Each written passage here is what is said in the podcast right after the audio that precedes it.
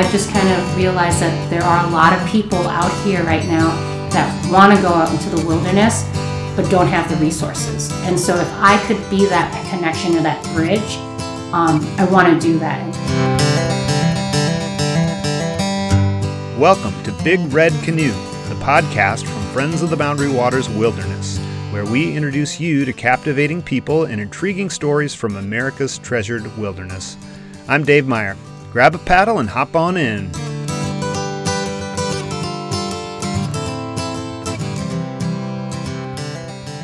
When many of us think of the Boundary Waters, we think about paddling and portaging. But there are also a number of hiking trails throughout the Boundary Waters. From day hikes that give you a new perspective on the lakes you've paddled, to multi day wilderness backpacking trails that will test and reward you. The Boundary Waters abounds with hiking opportunities, and when you're in the wilderness, you might pause to think about how the beautiful places you know and love in the wilderness are the result of hard work by many people over many years. One of those ways that people can contribute is through joining a trail crew to volunteer in the Boundary Waters. If you're interested in volunteering on a trail crew, you can find out more about those trips on our website at friends-bwca.org. Here to talk with me about trail clearing today is Michelle Kwan. Not the Olympic figure skater, this is the Michelle Kwan who grew up on the West Bank in Minneapolis at Keefer Court the Chinese bakery right down the street from Midwest Mountaineering. And despite living so close to this iconic Twin Cities outdoor store, it wasn't until Michelle was an adult that she became interested in going to the Boundary Waters. And unlike many of us who took our first BWCA trips paddling, Michelle first got started through trail clearing, and that has opened her up to a world of wilderness possibilities bringing her restaurant experience to camp cooking, and especially in helping new people, particularly BIPOC groups, Black, Indigenous, and people of color, to experience the wilderness. So, thank you for joining us, Michelle. Can you tell us more about how you got started with trail clearing trips? Yeah, um, so I had actually lived in China for about five years, and I did my first ever, you know, hiking backpacking trip while I was there and kind of fell in love with that idea of just being out in the woods and walking around, just carrying everything you have. And so when I moved back to the States, um, someone told me about the Boundary Waters, how it's just in northern Minnesota. I'd never heard of it. After growing up here my whole life, never heard of it. And so um, when I came back, Midwest Mountaineering had their outdoor expo that fall. And I um, stopped at the Boundary Water um, table booth that was there and was asking about volunteering. And for some reason, that gentleman, instead of having me join their group, he pointed to someone and said, You should talk to that person. And that person was uh, Wendy Paulson, uh, Bear Paulson's younger sister. And she leads trail clearing trips on her own. So instead of with an organization, she does it on her own with some of her close friends. And I just kind of said, Hey, someone told me to talk to you about going up to the boundary waters. And they said, great. And so that spring, I ended up going on a trip with a bunch of strangers. I actually didn't know anybody. I had only met Wendy that one time and then through email. And she said, We're going up. You want to come with us? And so I went up there and and we uh, cleared a bit of the I can't even think of the name of the trail now. It's on the western side. Uh, Hustler Sioux Hustler. Hus- Sioux Hustler. There mm-hmm. we go. There we go. Yep, we were on the Sioux Hustler, and I mean, I've done hiking. I've done a little bit of outdoor stuff back then, but I, I was this was all very new to me. And when I got out there on that boat in the middle of nowhere and got to see how pristine the water was and seeing the forest and everything, I just I felt very at home when I got there. And when we were doing the trail clearing stuff, you know, I was working with my hands and just really felt one with Mother Earth. And I remember being up there and just always had this big smile on my face. And I was like, I love this place. I love this. And so after that, um, the next season, next year, I did another trip with Wendy. And then I didn't do many trips after that. A couple years later, I meet up with Wendy again to do another trail clearing trip. And she offers to take me to um, an all women's trip later that summer because she goes, I think you can hack it out here. Because, you know, on, on, the women's trip, they go pretty far in. They do about seven to 10 days, where the trail clearing trip is only two to three days. And so she took me on that. I fell in love with, you know, being out there and not just do, doing trail clearing, but actually canoeing and, and getting to experience traveling further in. Then she invited me to do the winter trips as well. And so now I've seen the Boundary Waters in all of its different seasons. And ever since then, I'm going up two to three times a year now for like the past four years, five years. So. So, what's the goal when you're trail clearing? Are you balancing usability with keeping a balance with nature? So my my theory is my goal while I'm up there to clear is to make sure that the path is passable we're not trying to manicure it so that there's this wide path. We're not we don't want the wide path. We want to make sure that it still feels very natural while you're up there. And so we're not, you know, getting down on our hands and knees and cutting all the little trees, but if what we're looking for is down trees and big logs that are blocking people from continuing on the trail and having to create a side trail around it because we don't want to disturb more of the forest than we need to. So if we see a big tree or a log that's fallen down, um, we either try to move it off to the side or we cut through it so that there's at least a pathway still on the trail to get past the, the stump. Um, sometimes if the stump is low enough and you can step over it, we'll kind of leave that there because we really want people while they're up there to still feel like they're out in the wild, that, you know, there's no one out here every day making sure that it's extra wide, extra easy to walk because I think that's why people go up there is to really feel like they're in that nature in that natural world. And what about the ground itself? There can be some real muddy spots.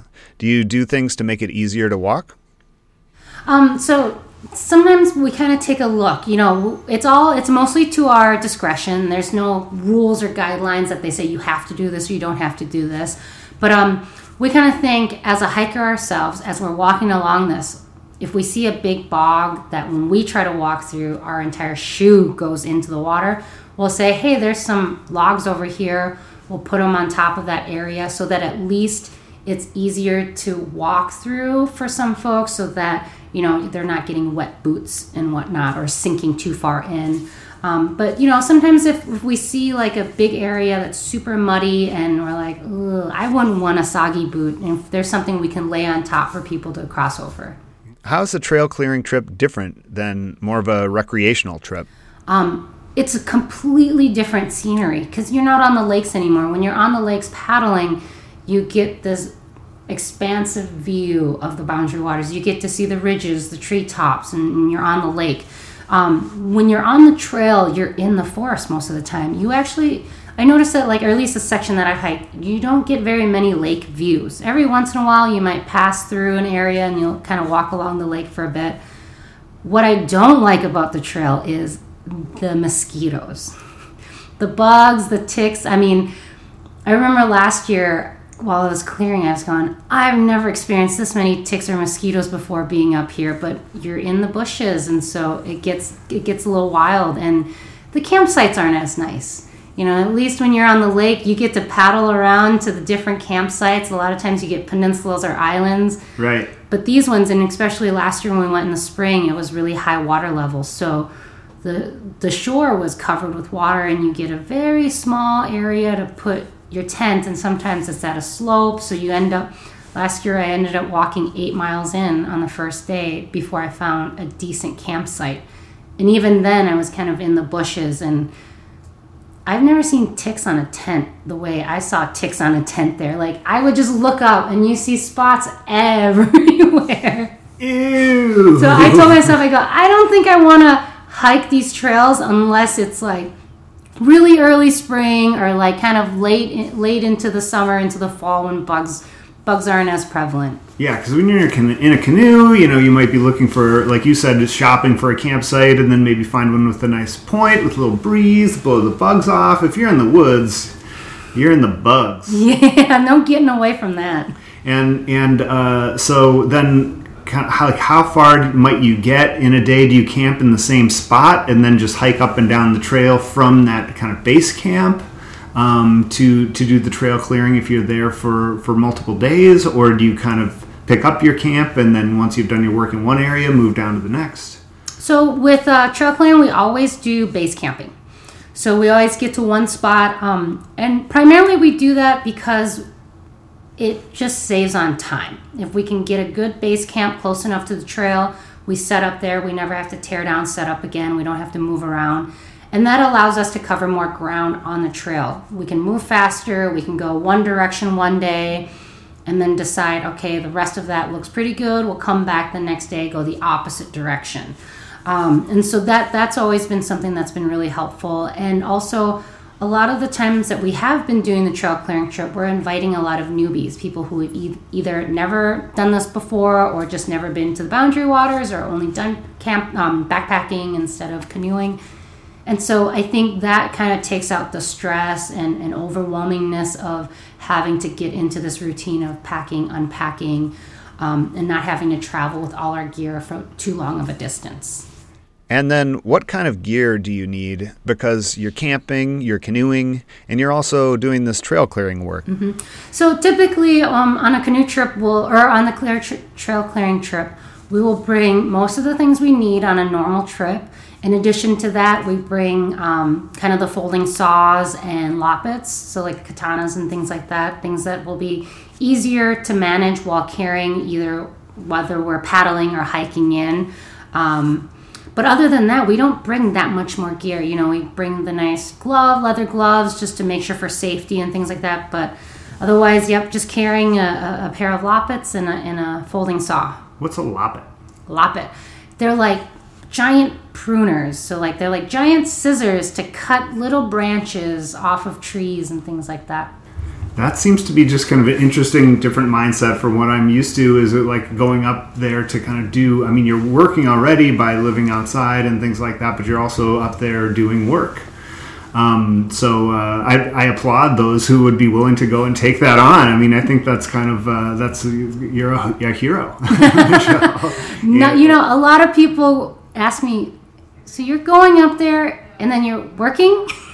yeah, it's you know, it's it's not it's not very common for people to hear that like you're taking an outdoor adventure trip and and there's that goal is not just to like relax or have fun or adventure. It's you're there to maintain stuff and I think it takes a certain breed of folks to like really feel enticed to do that.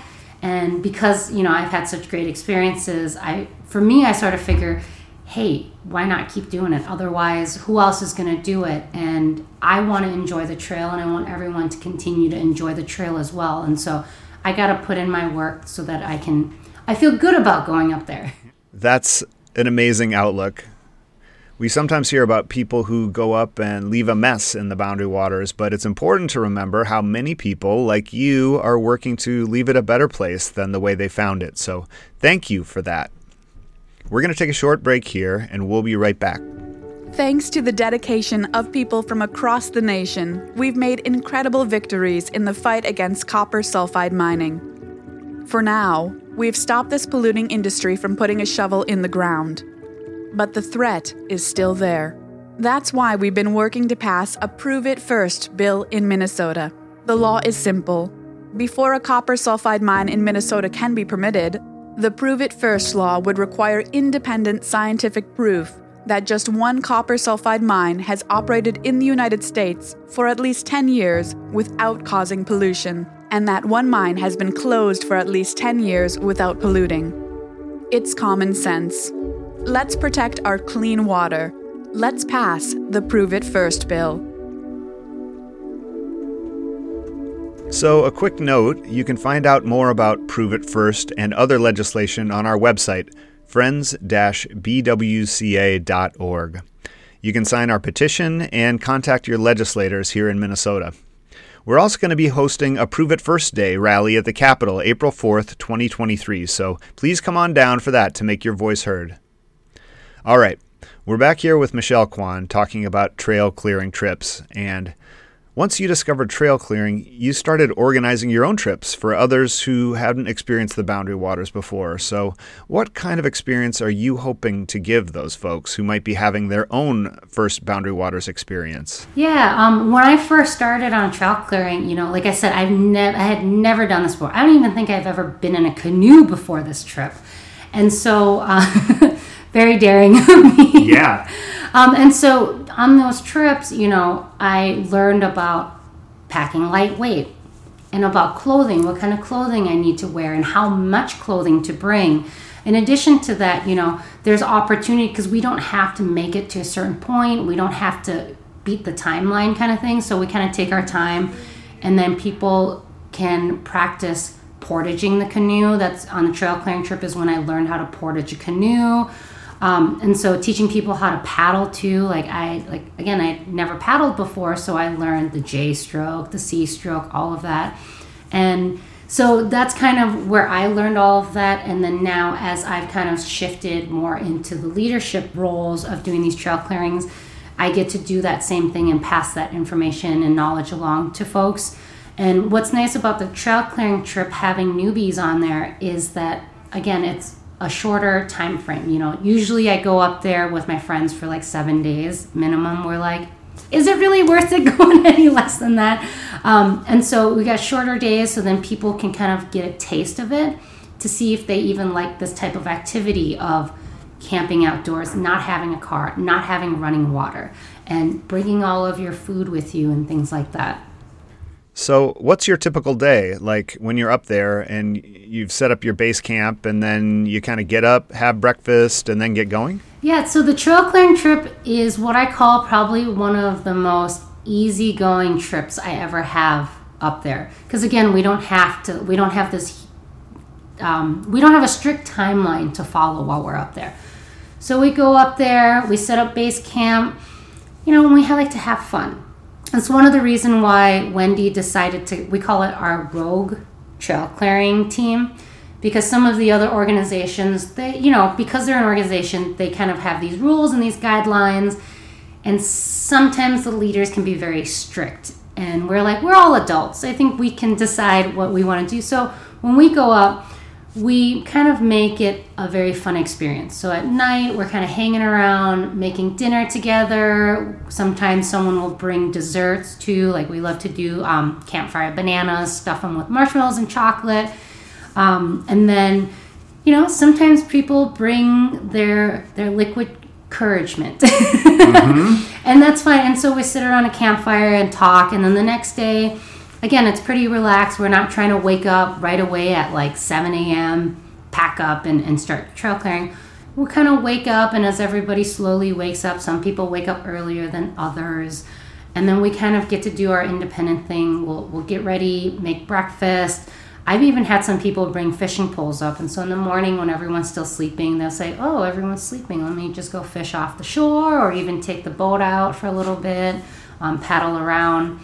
And then once we get everybody up and, and, and fed, we then kind of make a plan. Okay, we're going to go over here. We're going to access the trail from here, and then we're just going to start walking and start clearing. And sometimes the trail needs a lot of work, so we're only getting like 20, 30 feet because of, you know, when we did the Kek, um, the burn area where there was literally no trail. We looked and it's just all these burnt trees, and we had a GPS with us to help us kind of gauge where the trail was. We didn't get very far that year. Other years, when the trail's pretty well maintained, you know, we're walking a few miles in before we see a tree down and we're cutting it. And sometimes, you know, half the group will stay and help with that, and the rest will just keep moving to find the next area. Usually, we're eating lunch out on the trail too. Um, and again, we're really flexible. One thing we stress a lot about trail clearing is that everyone has to go at their own pace you're not we're not asking you to impress anybody. And so and we don't know what your limits are so you have to speak up. And we all we stress this every day at the beginning of the trip in the middle of the trip. And we tell people if you need a break you just let us know. You're going to sit down you're going to hang out for a little bit. Or if you need to go back early let us know and then we'll figure out who else wants to go back. And then you'll go back and you'll go hang out at the camp and relax. Um, and then, you know, again, we have fun on the trail. So sometimes we'll hike to the next lake and then it's, it's hot. So we'll go for a swim you know and things like that. And so it's it's a very relaxed kind of experience. It's not you know i don't want people to think trail clearing is you have to work work work and move all these big trees. It's kind of go at your own pace because um, we don't want to carry anybody out. Yeah, you want people to make their own trip out of it, work hard, enjoy themselves, and then maybe come back again the next time. So, what's your favorite part of the day when you're up there trail clearing? I really like the trail clearing aspect of it and getting to see parts of the boundary waters that I normally don't get to see while I am paddling through the boundary waters. So, like um, getting to walk on the trail, and sometimes you make it up to the top of the ridge and you get to kind of get a different viewpoint of the boundary waters. Now you're high up on the ridge top, getting to look down at some of the lakes and the forests and things like that. And so that's kind of my favorite part of trail clearing is getting to see parts of the boundary waters that I wouldn't normally see during summer when I'm on the water. You know, another favorite time of the day is often time to eat. And the food always tastes a little bit better up there too, right? And we've all got our favorites but um, you know you've got this cooking and restaurant background and so can you tell us how you approach dinner time in the boundary waters? Yeah so um, i grew up literally born and raised in a chinese bakery and restaurant. My parents lived above the restaurant and so every day i was always around people cooking people baking and just always eating really good food. And so food is like part of my love language. It's something that drives me every day um, and so having that experience, I do really like to bake and I do really like to cook. Um, and I really like Asian um, inspired foods. And so as I was um, learning how to backpack, hike, and do boundary water trips, um, some folks taught me about dehydrating your own meals instead of just bringing ramen and you know instant potatoes and things like that. I learned that you could eat well while you're on these trips. You don't have to eat junk food, you know, all the time. And so I took kind of my my cooking skills from growing up and, and with my parents teaching me different types of ingredients and things like that. I started making different types of food at home and dehydrating it um, and then bringing it on trail. And after I learned how to do that, I will never go back to pre-bought, you know, foods or anything like that. Um, and so, and then as I start to experiment more with the dehydrator and different types of food, one of my favorite things to make now is um, a savory congee. Congee is a rice porridge, um, very traditional and Asian style food, and we typically eat it for the morning. So it's like think of oatmeal, but in a savory way. And I hate oatmeal. The only time I eat it is on trail, and when I do bring it, I only eat it maybe one for one breakfast, and after that I go, never again. I don't want to do that again. And so a couple years ago, I started making a duck congee because the bakery we make roast duck. And sometimes we have leftover pieces of bone and things like that. And so I turned that into a stock and then use that stock to make my congee. So I get a very rich, flavorful congee. Uh-huh. And then I dehydrated it. And then actually last year on the trail, trail clearing trip, I brought it along and had it for breakfast and to have like a nice heavy savory breakfast really helps me help me start the day because sometimes i find that sugar almost you get a crash mid-morning and you're like ugh. So that that that's something that i, I, I like to do um, and yeah just being able to eat a, a flavorful tasty meal at the end of the day too for dinner. I really like doing curries and chilies and stuff like that for for dinner. Uh, so when you're trail clearing, your food packing might be more self-contained, right? Especially if you don't know anyone in the trip. So, um, as a group leader, how do you navigate that, especially with a new person who might not have packed a meal for camping before? What sometimes happens is like when I invite a friend up and they've never done anything like this before, um, I'll kind of invite them over to my house and I'll kind of sit down and talk to them like typically people go on these trips and these are the types of food they bring. This is how we pack it. This is how much food you should expect.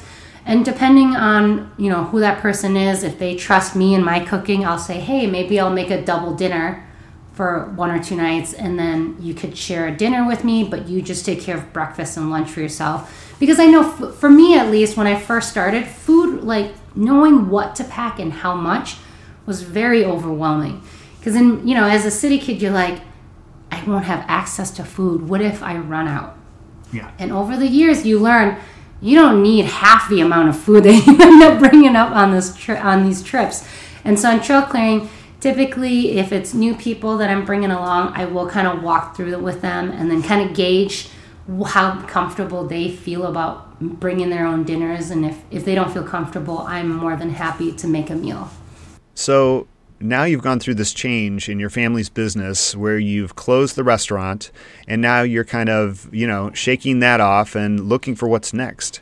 Um, and you're very passionate about these boundary waters and wilderness trips and cooking. So how do the, how, how do you move forward with these things? Um, what are your thoughts on that right now as you're kind of moving through it? These outdoor adventure trips have always been something that I know I want to continue to do in my life. And as I've done more trail clearing trips and the past few years, trying to um, create groups of BIPOC folks to come up, I realized that as I transition my career, that's um, a path that I want to continue to do whether I do that as a volunteer basis or make a, an actual career out of it, I haven't quite decided how I want to go do that. But as I have been doing some of these trips, I've also noticed that I have this knack for cooking and, and, and making tasty food that is lightweight and easy to carry. Um, and so I've had people kind of suggest maybe even going down the path of creating my own dehydrated backpacking meal um, business. Using some of whether it's like finding ways of taking some of the recipes and food from my parents restaurant and making those into dehydrated meals but the focus would be having more asian inspired um, meals for people to choose from especially people with dietary restrictions whether it's gluten dairy soy and things like that just kind of trying to be more conscious of that and using also more local ingredients, being more vegetarian, vegan focused as well. Um, I'm not a vegan or vegetarian, but I tend to eat more vegan vegetarian options while I'm up there just because it's it's easier. Um, but I still want to make sure we get that protein to make sure that we can continue to move while we're up there. Um, and so that's kind of where that's leading me in addition to that, like this year specifically, I am trying to, on my own, just be like a, a small group leader to get folks who have shown interest to me in going up to the boundary waters because I know before I started going up there how important it was to have Wendy. You know, she's my mentor. I consider her my mentor now. Um, but to have her show me what the boundary waters is like. She helped me with a lot of the gear that first trip. She showed me, you know, what you need, what you don't need. She walked me through my packing list and how much food to bring, what are my options. Um, because of that resource, it made my experience up there that much more enjoyable because I had someone explaining to me step by step what I need to do. Um, and knowing that there's probably a lot of people like me in the cities here who either have lived there their whole life or have never really gone out into the wilderness because of whatever things, obstacles that's keeping them from going up there, whether it's the expense of getting gear or even just getting up there, transportation or safety, this feeling of feeling like they can feel safe up there, or even not even knowing how to navigate or survive, like the basic survival skills.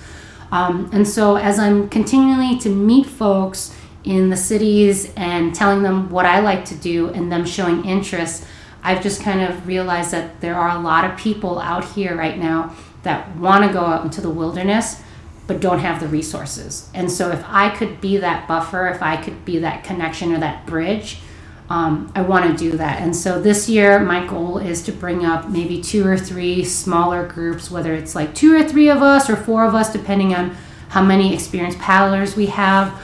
Um, I want to do that. I want to create that opportunity. And, you know, Livu here at the Friends, she does the same thing. She has you know a lot of gear to loan out and so you know I, if i have those connections i want to be able to kind of connect people so that we can continue to diversify the outdoors because when I was younger, I also thought that outdoors was not where I want to be. I was like, I'm a city kid. I don't want to be out with the bugs. But when I went up to the Boundary Waters that first time, it felt very therapeutic. And it clicked in me to realize this is why people come out to nature. It really resets us. It takes us out of all that extra stimulus that's happening with our everyday life, whether it's the billboards, the TVs, our phones, the computers. Um, once we get out there, we forget that that stuff even existed. We don't, you know, when I'm out there, I don't even really take pictures because I don't even want to look at my phone. My phone is off. I don't care. I don't want to touch anything that has to do with that. Um, and so I want some of the folks who are like, oh, that's not for me, but who have never been out there to really see, like, is this really not for you? Or do you think society has been just kind of pushed you away from it because of how, you know, historically that's just what it's been like? Mm-hmm. You said something really interesting there about the obstacles that BIPOC people may have experienced that may have kept folks from experiencing or even having a preference for the outdoors um, whether it's historic circumstances and forms of segregation or even that feeling of safety and security not being there. Can you talk more about that and tell me what your experience has been? Mm-hmm. Well, the first thing I think about is historically, you know, having certain, you know, national parks, folks of color weren't allowed to go to those places, swimming pools and things like that. And when I think about that psychologically, you hear a lot of certain folks are like, "Oh, I don't I don't go outside, I don't go swimming." And and I asked them, "Oh, have you ever done this before?" And they're like, "Well, no, but I know I don't like it." And as I was, you know, when I was in college, I was speaking to a couple of um, of of my professors in African American studies, and they mentioned they said, "Well, it's because it's been ingrained in us." You know, our grandparents, great grandparents, they weren't allowed to those to go into those places, and even when they were and they tried to, you know, there were groups of people who were angry and upset with that when, when segregation ended and, and black folks started going to swimming pools and things like that. There were groups of people who didn't like that and didn't appreciate that. So there's a lot of trauma that comes from that historically through generation. And so that totally makes sense why grandparents and parents will say, no, we don't go outside, no, we don't go do these things. Um, and for me personally, uh, I haven't really experienced it myself, but just through talking with my friends and saying, "Oh, you guys, we should go on a hike. We should go camping." They're like, "In the woods? What if there's someone out there doing this?" And and I understand that fear, but also I think again, it's that psychological where we've been told there are people out there trying to harm us in these places and if we're out there, no one's there to protect us. And even if maybe a police officer or someone does show up, they may or may not even believe us. We don't know what is going to happen out there. So we're going to stay within our community, within our safe space, knowing that we have people that have our back. When we go out into these spaces, our people aren't out there. And so that's kind of where I where I kind of get a lot of that information from because I never understood why people didn't want to go out into the outdoors. You know, after I experienced it, I was like, oh my God, it's great. But again, um, I am, I think the way I see it is I kind of am this buffer. You know, people don't, historically, Chinese people aren't threatening, right? And so when I go into more of a white space, I get looks. Don't get me wrong. When I go up north, sometimes even to Grand Marais, people kind of look at me. They're like, "What is that person doing up here?" You know. And I'm usually one of the only, if not just a few, folks of color up in those spaces. I feel safe there, but I totally understand why some of my other friends don't because historically, you know, through generations of being told certain things, and sometimes my parents do that too. They're like, so you're going in the middle of the woods. Aren't you scared? Do you need protection and all those things? Um, and and I don't feel that way, but I understand, and so I, that's why I want to be that buffer. I want to be able to stand up for people who feel intimidated, or even sometimes there is aggression. I've been in outdoor spaces where I'm with a group of BIPOC folks. Someone doesn't like what someone's doing. Maybe they they weren't doing the right thing but being verbally attacked. And we are all in the wilderness. We don't know what this person has. We don't know what's happening. So, me having to stand in between and calm everybody down, I've done that a few times. And I can understand why my friends would be like, oh my God, I'm never doing that again. I don't want to experience that ever again. And so that's why I think it's so important to show people that it can be this and it's individual people. It's not, it has nothing to do with the outdoors, it has more to do with individual people. But as we move along, as, as I've been out in the outdoors more and more, um, I've experienced that less and less over the over the past few years. I know, like you know, a couple years ago, there was a couple of instances as more people were going outdoors. More BIPOC folks were saying, "Hey, let's do these new things. Let's go on these new adventures because we can't go out and hang out at the restaurants and bars in the cities. Let's go out to the wilderness." And then running into conflict and confrontation, um, and then that gets broadcasted, and then that creates again more fear and I, you know it's I, I don't want to say that you know when we broadcast this across our media outlets is to you know we want people to know what's happening but also i think it creates that fear in in certain folks when they say see this is why i don't go outdoors um, and so i think like as we move forward i want to see that transition and emily ford is a great example and you know, I look up to her too. I've met her once and hearing what she does, and she does a lot of these hikes to kind of expose um, more diversity outdoors too. And it's and so that kind of drives me to also want to break down that barrier. It's not just me seeing it; other folks are seeing it, especially BIPOC folks who do love the outdoors.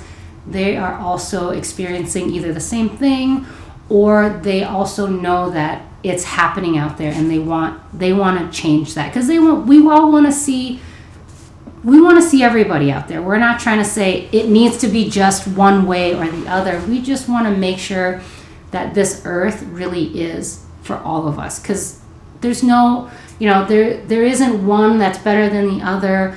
Earth is for all humans and we are all humans at the end of the day. At the end of the day we all eat we all put on our pants the same way and that's that's I just want to make sure that we we continue to see the outdoors that way as well. Well, I'd love to see you keep being that person and that's how we feel here at Friends of the Boundary Waters. We want to reach beyond and make sure that people who may not have experienced the wilderness can at least take that first step towards that experience. Um, you know, we want there to be no boundaries to the boundary waters. What can we all do to keep that moving forward? I really think it's education on both sides, right? As BIPOC folks, as we go out into the wilderness, you know, we want to learn all of this and we want to teach each other how to leave no trace, be respectful of the wilderness because maybe some people have not experienced this and so they don't really know how do we treat our wilderness to make sure that it's continuing to stay the way that it is for our future generations, right? But it goes the other way as well because sometimes maybe what certain folks don't think is hostile um, attitude or behavior feels very hostile to the other group.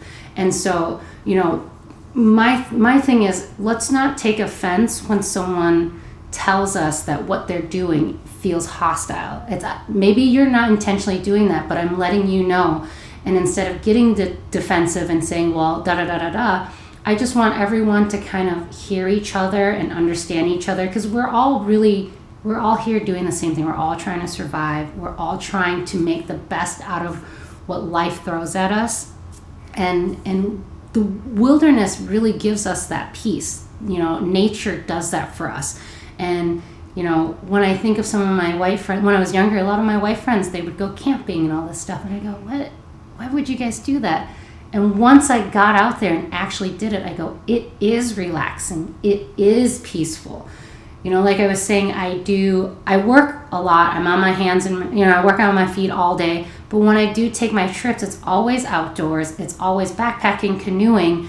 And people ask me, you work all day, long hours on your feet, and your relaxing or your, your downtime, your vacation time is going to the outdoors and working out there. And I say, but it doesn't feel that way. There's some peace that comes with being in the outdoors.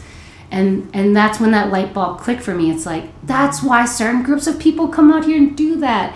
And I want to make sure everyone knows that it's not just for them; it's for everyone. And so, so let's go out there and get that fresh air. Like the air in in the wilderness, it smells sweeter.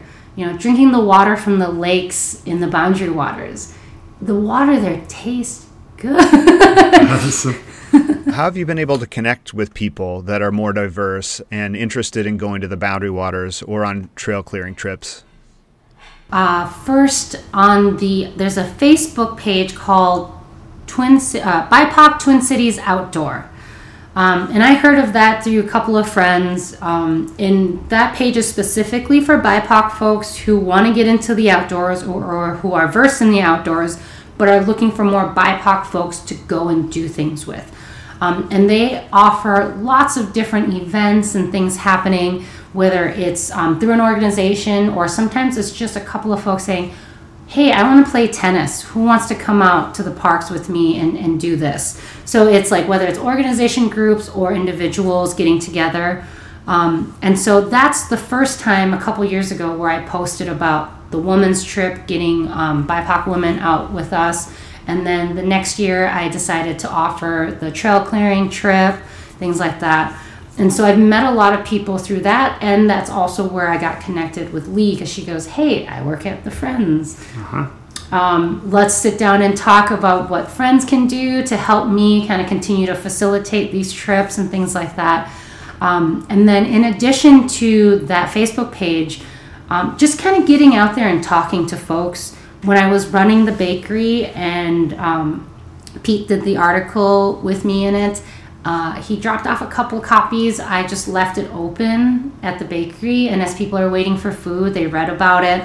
And, and I got a couple of interested folks who said, Hey, this is really cool that you do that. And I got emails through that, and, and folks are gonna, you know, try to make a trip out of that with me. Um, and then also just talking to my own community and my own group of friends. Like, for example, yesterday, my friends and I went bouldering, and they had brought someone who's never been bouldering before, this young Somali lady. And we just started chit chatting, and I was like, Yeah, I do boundary water trips. And she goes, Oh, I just recently heard about that place. It sounds really cool, but none of my friends know how to do anything like that. And she goes, And I would never go out there by myself. And I said, here's my number. Let me know when you want to go this summer. And if you got a, one or two friends that want to come with, let me know and I'll, I'll take you up there. That's so fantastic that you're doing that. To get in touch with me, you know, folks could either uh, email me or even find me on the BIPOC uh, outdoor page. Like I said, I post about a lot of the trips, and then um, probably this summer I'll post about some options if folks want to do something. We can connect through there and then maybe get a small group together. Um, Wilderness Inquiry also has some options too, where they do specifically um, BIPOC or a mixture or even queer inclusive um, um, options. I know every, or at least last year, they had a couple of trips, um, whether it's just adults or adults like families. And it's nice because they have a couple of options where it's like backpacking in, where you kind of move through a couple of different spaces. Some of them for people who are less experienced or less mobile, they'll have base camping trips as well. I guess like my biggest kind of message I want to share with folks is that the wilderness and the outdoor space is for everyone. No matter what anybody tells you or no matter what history has taught us, it is for everyone. And I think that um, there's a reason why there was a time where we weren't accepted in those spaces is because these are very precious places. And i want folks of color to know that there is an opportunity to go out there and we can find safe ways to be out there. And and so i don't want folks to feel deterred to going out into the wilderness because it is a very very peaceful place. And it is a great place to really center yourself and to really find yourself because there's nothing better than to be with your own thoughts for two hours while hiking. you process through a lot. And so I think folks who feel like any kind of obstacle that's keeping them from getting out there, whether it's getting the gear, you don't have to buy everything. You don't know how to find a trail. You don't have to know all of that stuff. You, you don't have the survival skills. You don't have to know any of that to get out there find a friend, talk to people, go to these resources like the Facebook outdoor pages and wilderness inquiry and things like that, and talk to community members. You could even go to I know REI has some options too. They're they're trying really hard to focus on getting BIPOC folks outdoors. Um, go to the outfitters, you know, in, in, in your city or town and get to know people, talk to people, and get more information and, and find a friend who wants to be adventurous and, and, and get out there and, and experience it. Because it would be it's very rewarding and i want everyone to get out there and, and, at least have one experience. I'm not saying that you'll be like me and go crazy um, doing all these big long trips but I, I think it's very rewarding and maybe even starting small doing a day hike at the state parks going car camping you know one of the great things about car camping is you have everything with you and if you don't like it you can jump in your car and drive home and you got wheels yeah. yeah. Thank you so much for all you've done to introduce new people to the outdoors and for the work you've done to leave the Boundary Waters a better place than when you found it.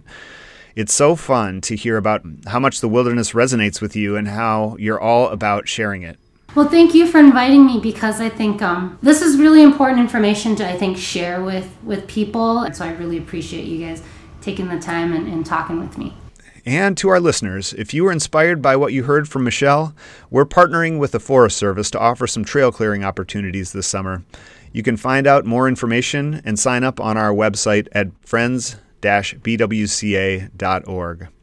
We'll also have links to the BIPOC Outdoors Twin Cities group Michelle talked about. And thank you everyone for listening. If you enjoyed the show, please share it with a friend and leave us a rating wherever you get your podcasts. We'll be covering a wide range of recreational topics this season, from hiking trails to tips and tricks, and we'll meet some great personalities from the BWCA along the way. So be sure to subscribe so you don't miss a thing.